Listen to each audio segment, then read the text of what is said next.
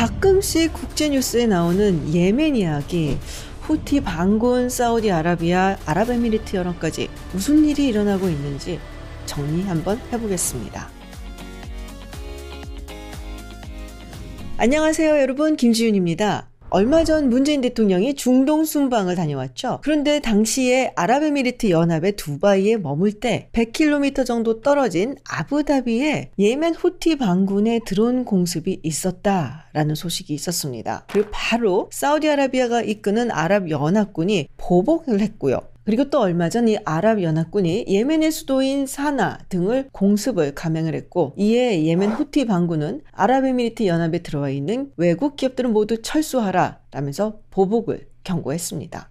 도대체 무슨 일이 벌어지고 있는 건지 정리를 해주는 것들이 별로 없어서 오늘 제가 한번 간략하게 정리를 해보겠습니다. 예멘은 아라비아 반도의 남서쪽에 위치해 있죠. 남쪽으로는 아라비아 해와 맞닿아 있고요. 서쪽으로는 홍해와 맞닿아 있습니다. 지도를 이렇게 펼쳐서 보시면은 아 여기 정말 중요할 것 같다 라는 느낌이 팍 와요. 실제로 인도와 아프리카의 중간에 있기 때문에 특히 예멘의 아덴에서는 많은 교역이 이루어졌다고 합니다. 실크라든지 향료라든지 그야말로 동서양을 잇는 중계지라고 할 수가 있겠죠. 지금 봐도 굉장히 지정학적으로 중요해 보인다라는 걸 아실 수가 있는데요. 홍해에서 나와서 밥 알만데브 해협, 그리고 여기를 지나게 되면 아라비아 해가 나오고, 그리고 이것은 인도양으로 이어집니다. 우리가 보통 얘기하는 전략적인 요충지, 이 choke point 중에 하나가 바로 이 밥 알만데브 해협인데요. 전 세계 3대 원유 수송로가 호르무즈 해협, 말라카 해협, 밥 알만데브 해협입니다. 그러니까 정말로 중요한 곳에 위치해 있다라고 볼 수가 있죠. 예멘은 오랜 시간 동안 오스만 제국의 지배를 받아왔습니다. 그런데 1839년 영국이 해군 함대를 보내고 아덴을 점령하게 돼요. 1918년 예멘이 오스만 제국으로부터 독립을 하게 되는데 북 예멘 측에는 예멘 왕국이 세워지게 되고요. 또 영국에게 가장 중요한 식민지인 인도와 영국을 이어주는 중간 지역으로 아주 중요했기 때문에 영국은 아덴을 내놓지 않습니다. 그래서 이 아덴을 중심으로 해서 11개 토후국이 함께 뭉쳐서 만든 남부 아라비아 연합이 이 남예멘 쪽을 지배하게 됩니다. 1960년대 들어서면서 전 세계적으로 불었던 바람이 있어요. 바로 민족해방 운동인데요. 이 덕분에 아프리카의 많은 국가들도 독립을 하게 되고 그리고 예멘도 그 바람을 피해갈 수 없었습니다. 먼저 북예멘에서는 1962년 압둘라 알 살라리 이끄는 자유장교단이 쿠데타를 일으켜서 왕정을 무너뜨립니다. 이 자유장교단은 사실은 이집트의 나세르 대통령의 후원을 받고 있었어요. 그렇게 예멘 아랍 공화국을 설립하게 되고 알 살랄은 초대 대통령이 됩니다. 그렇지만 1967년까지 왕당파의 저항이 있었고 내전을 피할 수가 없었죠. 그렇게 나세르의 이집트가 지원하는 공화파, 사우디아라비아가 지원하는 왕당파의 왕당파의 내전이 계속됐습니다. 그러면 사우디아라비아는 왜 이곳의 왕당파를 지원을 했을까요? 당시 이집트의 나세르는 통합 아랍공화국을 건립을 해서 자기가 이걸 통해 중동 지역의 패권을 장악하려는 야심을 가지고 있었죠. 그래서 공화국 건설이 북예멘에만 그치는 것이 아니라 남예멘까지도 확장을 하고 그리고 심지어 사우디아라비아까지도 확장되기를 바랬습니다. 즉 사우디아라비아에서도 세속적인 민족주의적 혁명을 일으켜서 공화국을 설립하고 왕정을 무너뜨리려고 그리고 이집트의 친화적인 정부를 세우려고 했었던 거죠. 왕실의 지배하에 있었던 사우디아라비아 측에서는 이것을 묵과할 수는 없었고요. 그렇게 전쟁이 계속되었고 또 이집트의 나세르 대통령은 심지어 20년 동안 예멘에서 나가지 않을 것이다 라는 이야기까지 했습니다. 그런데 나가야만 하는 일이 생겼어요. 1967년 6월 5일 6일 전쟁이 일어나게 된 겁니다. 그리고 아시다시피 이집트가 이스라엘에게 패배를 했죠. 전쟁에 지친 이집트와 사우디아라비아는 평 화의 합의를 하고 그리고 전격적으로 이집트가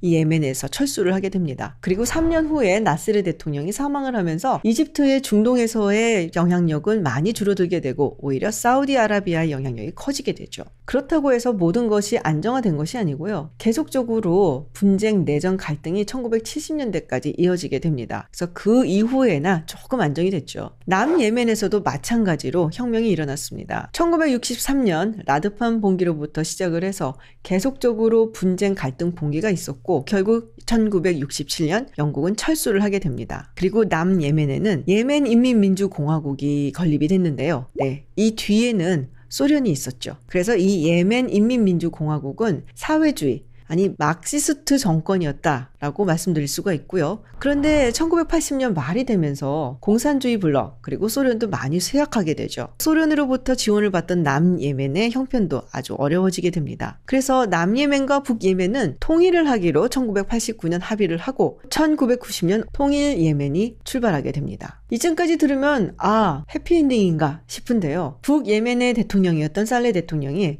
통일 예멘의 초대 대통령이 됐는데요. 이 당시에 권력 분배에 불만을 가진 남 예멘 측에서 통일이 된 이후 4년 만에 내전을 일으키게 됩니다. 근데 이 내전을 살레 대통령이 5개월 만에 진압을 하게 돼요. 그리고 굉장히 오랜 시간 동안 독재 정치를 하게 됩니다. 그 오랜 기간 동안에 많은 부족들의 봉기가 있었고 또 갈등이 있었죠. 그 중에서도 북부 지역에 있었던 자이디 시아파가 상당히 많은 불만을 가지고 또 갈등을 빚어왔는데요. 특히 2004년 이 자이디 시아파의 리더라고 할 수 있는 후세인 알 후티가 살레 대통령과 정부에 의해서 사살이 됩니다. 이때부터 사실은 후티 반군의 씨앗이 뿌려졌다. 라고 할 수가 있죠. 시간을 조금 앞당겨 보면 그 이후에 어떤 일이 있었냐? 2011년 아랍의 봄이 있었죠. 튀니지에서 시작된 이 아랍의 봄이 예멘에서도 마찬가지로 바람이 불기 시작을 했는데요. 처음에 저항을 하고 버티던 살레 대통령 2012년에 결국엔 물러나게 됩니다. 그러면서 자신의 부통령이자 또 오른팔이고 신복이었던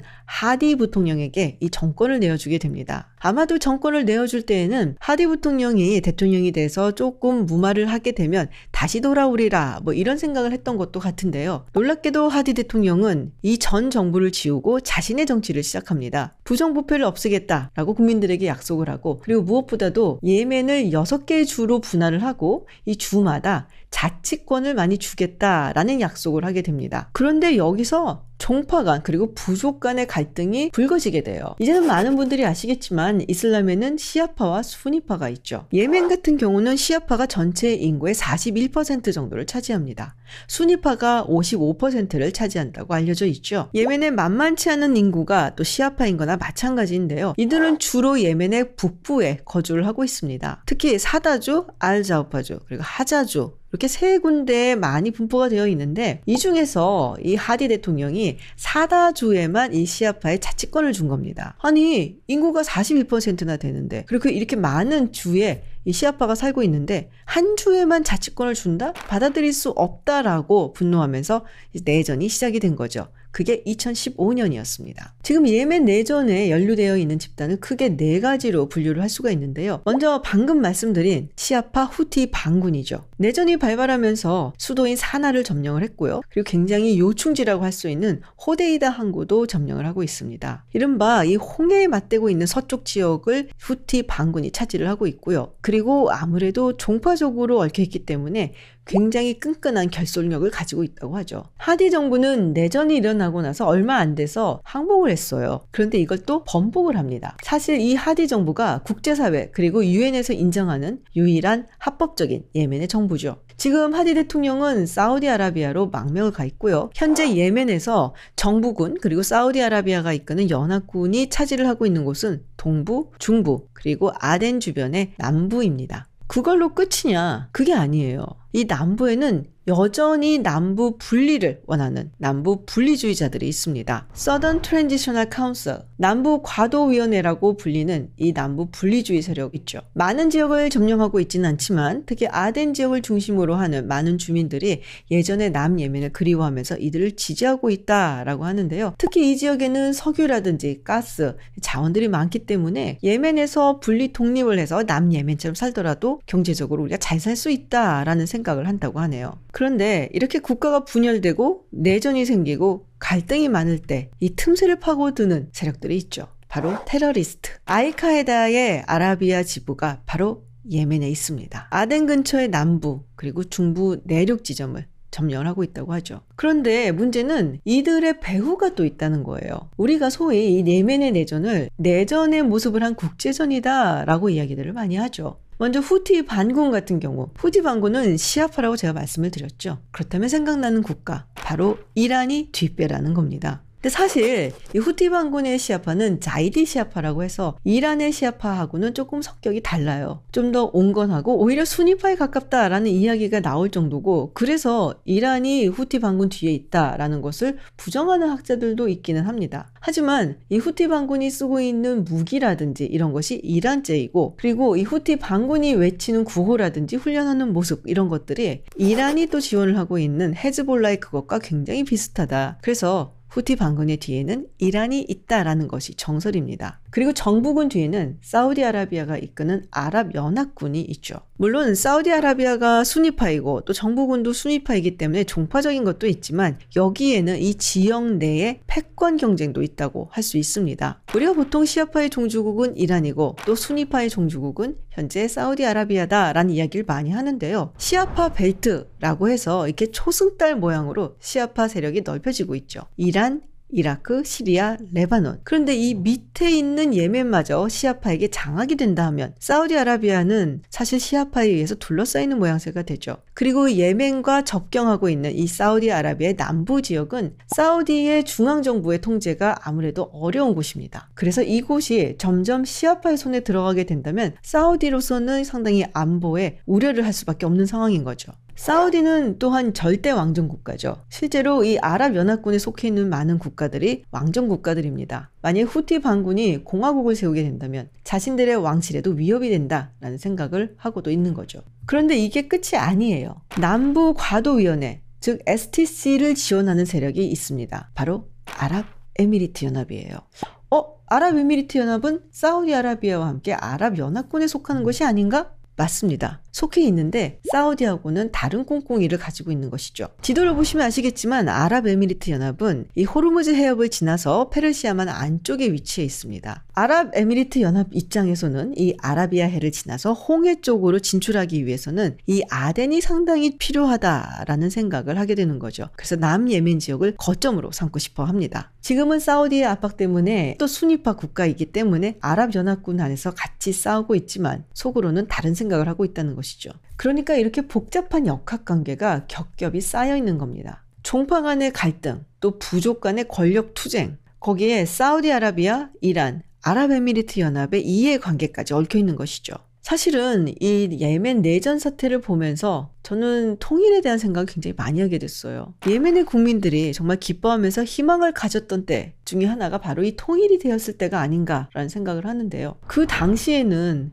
이렇게 나라가 내전으로 갈기갈기 찢기고 또 국내전을 빙자한 국제전의 전장이 될 줄 그 누가 생각을 했겠습니까? 정체성과 제도가 다르고 또 그 다름으로 인해서 서로 갈등하고 분노하고 미워하게 되고 그리고 결국에는 지구상에서 가장 참혹한 장소로 전락하게 되었죠. 물론 한국과 예멘은 굉장히 다릅니다. 종파로 인한 갈등의 가능성도 거의 없다고 볼 수 있고요. 또 부족 간의 갈등도 생각하기 어렵죠. 하지만 매우 다른 제도 하에서 너무 오랫동안 살아서 정체성이라든지 서로가 믿는 신념은 상당히 다르지 않을까라는 생각이 들었어요. 우리가 통일 이야기를 할 때는 이게 얼마나 많은 경제적인 결실을 가져다 줄 것인가 라고 희망찬 이야기도 하지만 오랜 세월 동안 다른 길을 걸어오면서 생겨난 이 차이를 과연 우리는 잘 극복할 수 있을 것인지 혹은 그것에 대한 준비는 우리가 얼마나 하고 있는 것인지 한번 반문해 보지 않을 수 없었습니다. 오늘 예멘 이야기를 정리를 해봤습니다. 다음에는 조금 밝은 이야기로 돌아오도록 하겠습니다. 고맙습니다.